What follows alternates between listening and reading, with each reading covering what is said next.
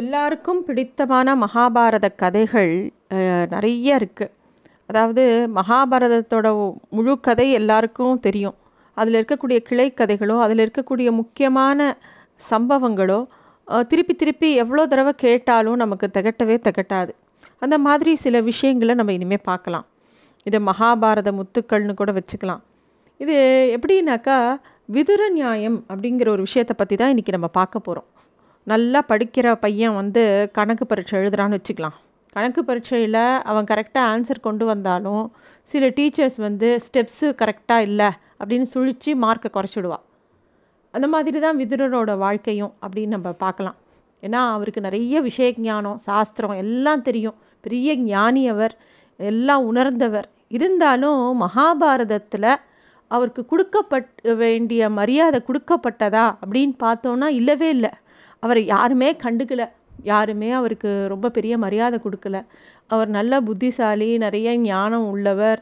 எல்லா விஷயமும் தெரியும். ரொம்ப பக்தி உடையவர். எல்லாம் தெரிஞ்சாலுமே விதுரருக்கு கே கிடைக்க வேண்டிய மரியாதையோ அங்கீகாரமோ பெருசாக கிடைச்ச மாதிரி தெரியாது நமக்கு மகாபாரதத்தில்.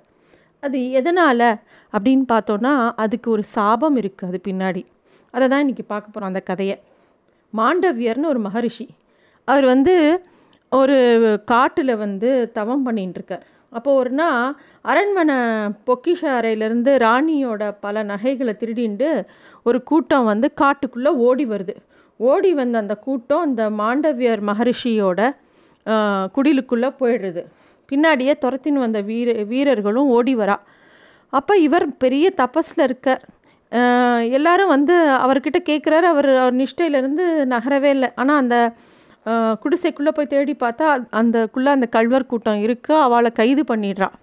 எவ்வளோ தடவை கேட்டும் இந்த மாண்டவிய மகரிஷி பதில் சொல்லலைன்னு அந்த க அரண்மனை காவலர்களுக்கு ரொம்ப கோபம் வந்துடுறது. அவங்க போய் ராஜா கிட்ட சொல்லும்போது இவங்கெல்லாம் பிடிப்பட்டாங்க ஆனால் இவாளுக்கெல்லாம் ஒரு தலைவன் வந்து பெரிய ரிஷி மாதிரி வேஷம் போட்டுண்டு அந்த குடிலுக்கு வெளியில் இருக்கான் அப்படின்னு சொல்லவும் சரி அவனையும் கூட்டின்னு வாங்கோன்னு அந்த ராஜா தீர விசாரிக்காமல் கூட்டின்னு வர சொல்லிடுறார்.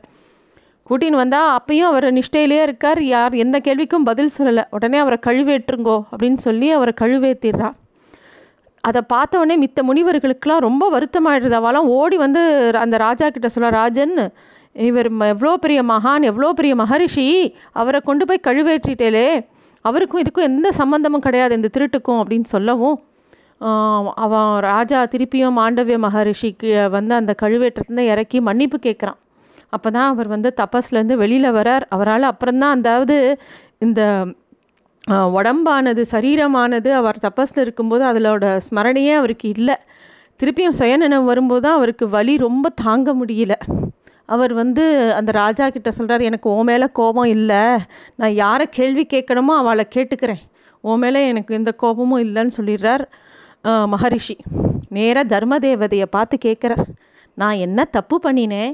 எனக்கு எதுக்கு இந்த மாதிரி ஒரு உடம்பு வலி இந்த மாதிரி ஒரு தண்டனை எனக்கு? நான் என்ன தப்பு பண்ணினேன்? எனக்கு தெரிஞ்ச மட்டுக்கும் சின்ன வயசுலேருந்து நான் வந்து சாஸ்திரோத்தமாக என்னெல்லாம் கிரமமோ தர்மப்படி தானே நடந்தேன்.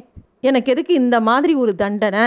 அப்படின்னு கேட்கவும் தர்ம தேவதையும் சொல்கிறா இந்த மாதிரி அதாவது நீ குழந்தையா இருக்கிறச்ச நிறைய தட்டாம்பூச்சிகள் பூச்சிகளெல்லாம் எடுத்து துன்புறுத்தின. அதுக்குண்டான பனிஷ்மெண்ட் தான் இது அப்படின்னு சொல்கிறா அப்போ அந்த ரிஷிக்கு இன்னும் கோபம் வருது. நான் குழந்தையா இருக்கும்போது எனக்கு எப்படி தெரியும்? இதெல்லாம் தப்புன்னு சொல்லிட்டோ? அப்படின்னு சொல்லவும் அப்போ அந்த தர்ம தேவதை சொல்கிறா உனக்கு தெரியாது ஆனால் அந்த பூச்சிக்கு தெரியுமே.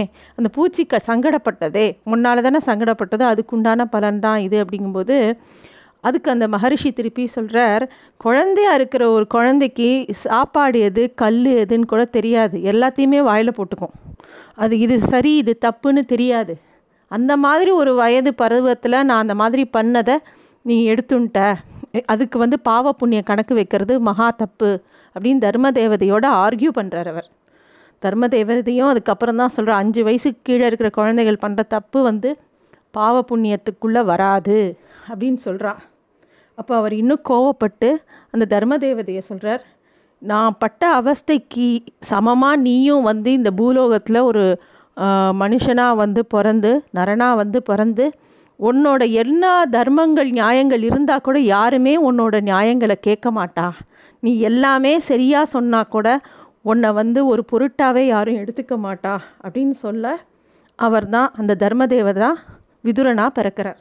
அதனால்தான் அவர் சொல்கிறது எதுவுமே யாருனாலையும் ஏற்றுக்கவும் முடியல. இவரோட சொல்கிறது எல்லாம் நியாயம் தர்மம் எல்லாம் சரியாக இருந்தால் கூட யாருமே ஏற்றுக்கலை யாரையுமே அவரை அவரை மதிக்கலை.